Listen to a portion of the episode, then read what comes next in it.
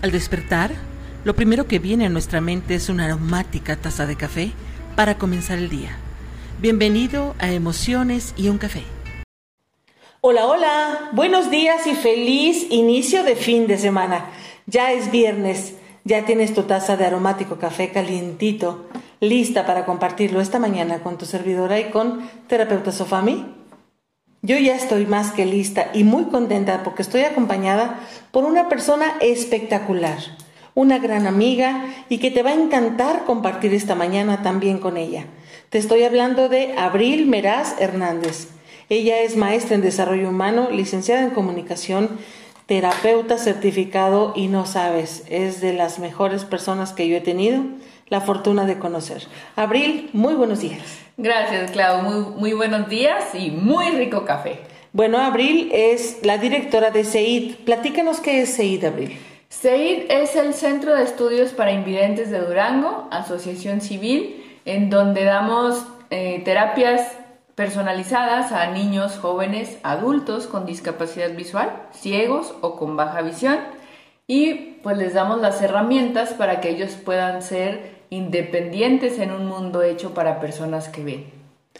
Justamente, Abril, me gustaría que compartiéramos con nuestros amables seguidores de Emociones y un Café y por supuesto también los de Abril Meraz, que la encuentran en redes sociales, cómo, cómo resignificar cuando una persona adquiere una discapacidad, en este, caso, en este caso visual, cuando siempre ha tenido la capacidad de ver y de momento pierde esta capacidad cómo resignificar y cuáles son las etapas, Abril, por las que pasa esta persona y sobre todo su familia.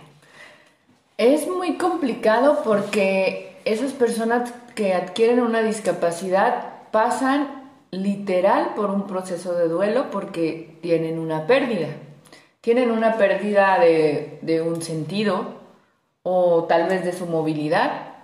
Tienen una pérdida de su vida, de cómo era su vida de manejar, de ser independientes en, a lo mejor en la tecnología, en su casa. Entonces pasan por muchas etapas. Primero, regularmente es la negación.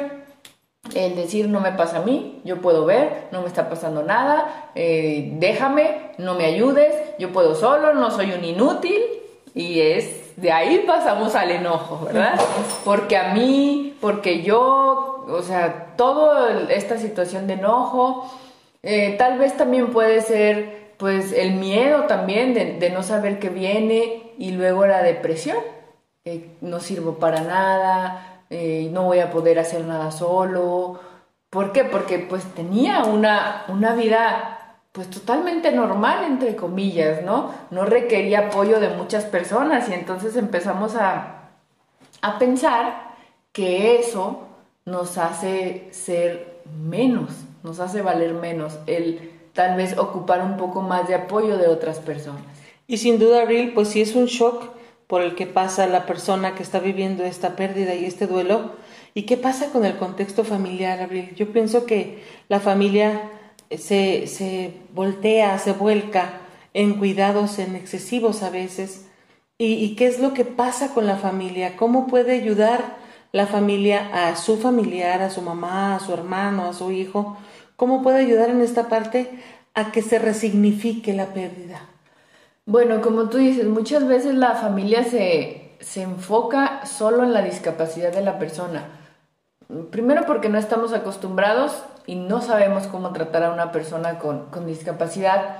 Tenemos estereotipos de personas con discapacidad de que no pueden hacer nada solos, de que pobrecitos, entonces, pues eso lo llevamos a nuestro entorno familiar y si nos toca, vamos a decir entre comillas, convivir con una persona que adquirió la discapacidad, pues lo vamos a tratar como hemos visto que la sociedad trata a las personas con discapacidad. No puede, usted siéntese, yo le traigo. Incluso, Clau, a veces hasta los bañan cuando adquieren la discapacidad, porque piensan que no pueden hacer nada. Y la familia se pone como prioridad el atender a esa persona y se olvidan de otras cosas, de otras situaciones. Pero también pues hay que entender y recordar que la persona perdió un sentido. en este caso, pero tiene su mente, tiene su cuerpo, tiene sus sentimientos, tiene sus emociones y tiene sus habilidades también y sus capacidades para vivir la vida. Claro, puede escuchar, puede en la mayoría de los casos valerse por sí mismo con sus manos, tiene movilidad, como ya lo decíamos, y como decimos a veces, lo único que no puedes es ver. Así es. pero todo lo demás sí. Así es, pero si la familia no, no entienden o no, no asimilan eso primero, no van a poder ayudarle a la persona. Así es, venimos dotados todo ser humano con las herramientas para salir adelante de cualquier adversidad. Y yo creo que esta también tenemos la herramienta para poder salir adelante. No es el no pasa nada, todo va a estar bien. Es decirle, date permiso de llorar, de enojarte, de sentir y decide cuánto tiempo más vas a concederle a la tristeza. Así es, cuando llegan la familia, a veces al, al seguir y dicen, pues es que ya le dije que no tiene que estar triste. Y yo les digo, claro que tiene que estar triste. Si siente tristeza, si está enojado, tiene que vivir y sacar esa emoción, porque no es fácil lo que está pasando. No es fácil quedarte sin un sentido que antes pues era casi el 80% de tu, de tu información, la vista, ¿no? La vista. Entonces, no es fácil y tienen y tenemos derecho a llorar, a enojarnos, pero también nosotros decidimos cuánto tiempo nos vamos a estar ahí. Y es siempre, como lo decimos en biodescodificación, cambiar la parte de la historia que no te está funcionando y hacer una parte nueva de la historia. En este caso es resignificar y saber con qué sí cuento, qué sí tengo. Porque si nos vamos a anclar en la pérdida, de ahí no vamos a pasar a. Así es, hay veces que solo te centras en eso, pero cuando empiezas a trabajar el proceso de, aceptación, eh, de duelo, eso te ayuda a resignificar y a ver que tienes otras capacidades, que tienes otras habilidades, porque pues solo nos centramos en la discapacidad, ¿verdad? En, el dolor y en la pérdida. En la pérdida, en sí, pobre de mí, en sí, y es cierto, o sea, no es fácil pero no es lo único en la vida también. Así es, siempre hay opciones. Abril, tú desde tu perspectiva, desde una mujer que trabaja, que ha salido adelante, que siempre está pensando en positivo y que siempre está actuando y que no se queda solamente con el deseo, sino que lo hace realidad. Una mujer como tú que puede obsequiarles en este momento para esta persona, para ti que estás escuchando y que desafortunadamente te toca resignificar o te toca vivir de manera diferente. O para ti familiar que no sabes cómo actuar, que sabes que estás sobreprotegiendo y estás cayendo en el pobrecito. Pobrecito, yo tengo que hacer lo posible porque se sienta bien y cuando empezamos a compadecer a nuestro familiar, estamos haciendo que su proceso de superación sea más lento o incluso imposible. Así es, cuando nosotros em, vemos a, esa persona con, con, discapacidad, la vemos una persona discapacitada, que es muy diferente, entonces nos limitan, nos limitan, Clau. Eh, sí tenemos o sí nos puede faltar un sentido, pero tenemos otras cosas, tenemos otras habilidades. Eh, no, se debe o no podemos centrar nuestra vida en lo que nos falta, porque entonces, pues, se nos va a ir, ¿no? Amargados. Y mm, decirles a esas personas que la verdad es que los únicos que, que sufren es la persona que está en total oscuridad y que no quiere ver más allá de la discapacidad. Porque su familia a lo mejor sí se centra un rato en ella, no los dejan hacer nada, pero tienen su vida. Y fíjate, en el momento que yo entendí que por más que yo me pusiera como víctima, por más que yo llorara eh, por, por, no ver bien, por más que renegara, no iba a pasar nada y todo el mundo iba a vivir su vida sin mí o conmigo, ¿verdad? Pues yo decidí eh, vivir mi vida también, porque pues nadie lo va a hacer por uno. Y es una decisión, eso me queda clarísimo. Y uno tiene también, obviamente, la libertad de, elegir cómo quieres vivir. pero ahora con tanta tecnología que hay para las personas con discapacidad, con tanto apoyo, con eh, aplicaciones para conocer colores, para andar en la calle, para utilizar una computadora parlante, la verdad es que hay menos pretextos para estar encerrado en su casa llorando sin hacer nada por uno mismo. Ahora la tecnología se ha convertido en un aliado fundamental, ¿verdad? Así es. Así y tú haces en CEID uso de esta tecnología para apoyar a los demás. Sí, ahí eh, les damos a los niños de primaria y secundaria clases de tiflotecnología, se llama, tecnología para ciegos, en donde les enseñamos a usar su computadora que ellos pueden utilizar en su escuela, una computadora parlante, su celular, todas las herramientas que tiene un celular, que hasta puedes editar un video, no me creerías tú, pero puedes editar un video sin, sin ver en, el celular.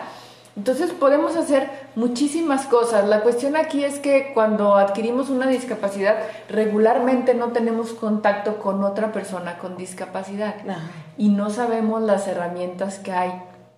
Y eso nos hace sentir pues más aislados. Aislados, con más yo no puedo, no voy a poder hacer nada, no se puede hacer nada.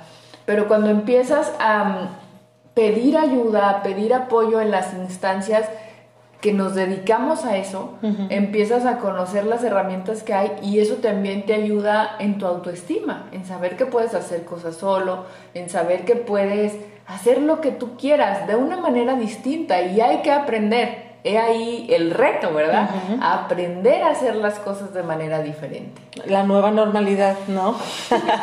Todo lo que vivimos ahora en la cuarentena se vive en una, en una, cuando adquieres una discapacidad. Abril, cuando una persona ha tenido la oportunidad de tener su vista 10, 20, 30 años, no lo sé, y, y ahora enfrenta este reto, esta nueva normalidad, por llamarle así, eh, ¿qué consejo o qué reflexión tienes para ellos?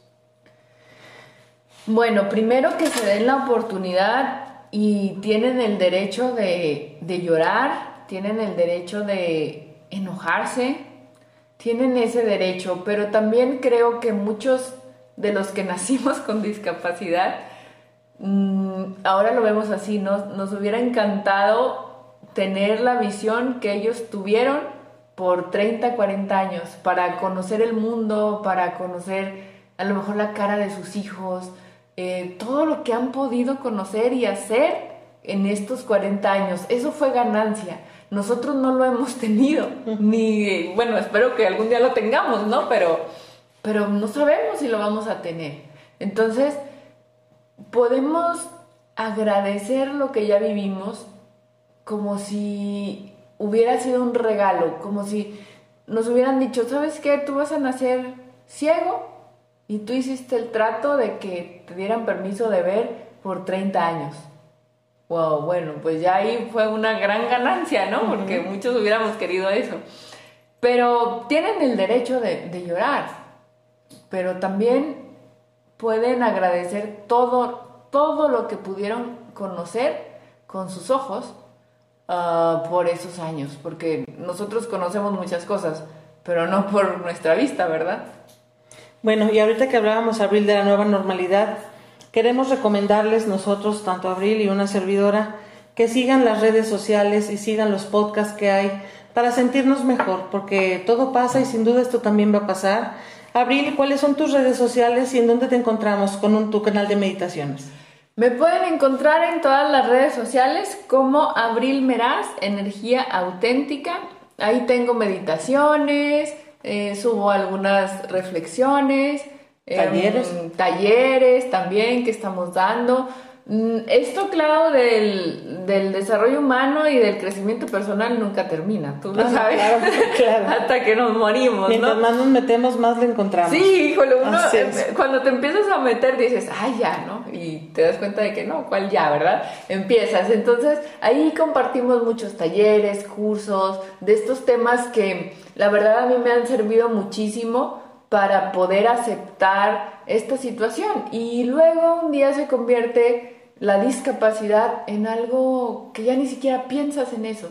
Y conozco muchísimas personas que han adquirido la discapacidad y que hoy platicas con ellas y ni hablan de eso porque ya es algo que superaron, ya tienen otras metas, hacen otras cosas, son exitosas porque hacen lo que ellas deciden hacer y entonces ese es el reto, en que la discapacidad solo sea una de tus características, no algo que te define. Y que se convierta en una nueva capacidad. Así es. ¿Verdad? Bueno, pues muchísimas gracias, Abril. De verdad ha sido un placer compartir contigo. Y no será la única vez que Abril nos acompañe. Ya lo saben, búsquenla en CEID, C-E-I-D, así en Facebook, CEID ve por ti. Y compartiré con ustedes el teléfono de, de Abril, 618-299-2421. Y ya estamos listos ahí en redes sociales. Si tienen alguna pregunta para Abril, en Ofami Terapeutas, también en CEID ve por ti y por supuesto aquí en este podcast Emociones y un Café. Gracias Abril y esperamos muy pronto tenerte como invitada nuevamente. Esto fue Emociones y un Café. Que disfruten su fin de semana. Todo pasa y esto también va a pasar.